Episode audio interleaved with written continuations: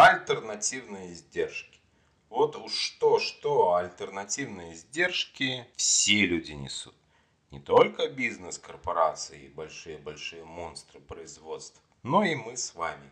Проблема альтернативных издержек связана с проблемой выбора. Выбор мы делаем каждый день. Причем очень много, очень много, очень много раз мы выбираем одеть уже кроссовки или еще ходить в зимних ботинках, одеть юбку покороче или подлиннее, съесть мороженое желтое или мороженое зеленое, посмотреть фильм э, про Гарри Поттера или «Пятницу 13 Кстати, с «Пятницы 13 вас. И в подавляющем количестве случаев выбор этот взаимоисключающий.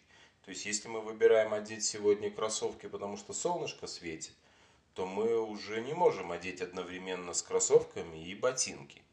Поэтому мы выбираем либо кроссовки, либо ботинки. И вот то, от чего мы отказались, это и будет альтернативными издержками.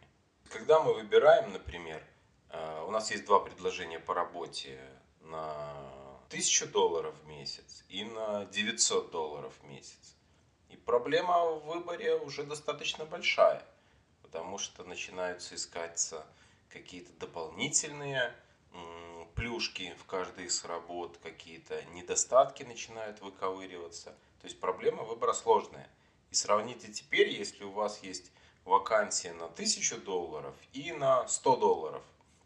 100 долларов альтернативные издержки очень низкие, поэтому вы легко от них отказываетесь и выбираете работать за зарплату в 1000 долларов. А когда у вас ситуация 1900, сделать выбор гораздо сложнее, потому что 900 это тоже много. Альтернативные издержки 900 долларов огромное второго предложения. Поэтому и муки выбора. Точно так же это справедливо, и когда вы выбираете э, какой-то бизнес-план. У вас есть там два инвестиционных плана, и вы не можете понять, какой из них выбрать особенно если они очень близки, то есть альтернативные издержки отвергнутого плана очень высокие, поэтому всегда муки выбора. Если бы альтернативные издержки были мелкие, ну как в примере с зарплатой, 100 долларов по сравнению с тысячами, это там 10%, это как бы ерунда, мы легко принимаем решение.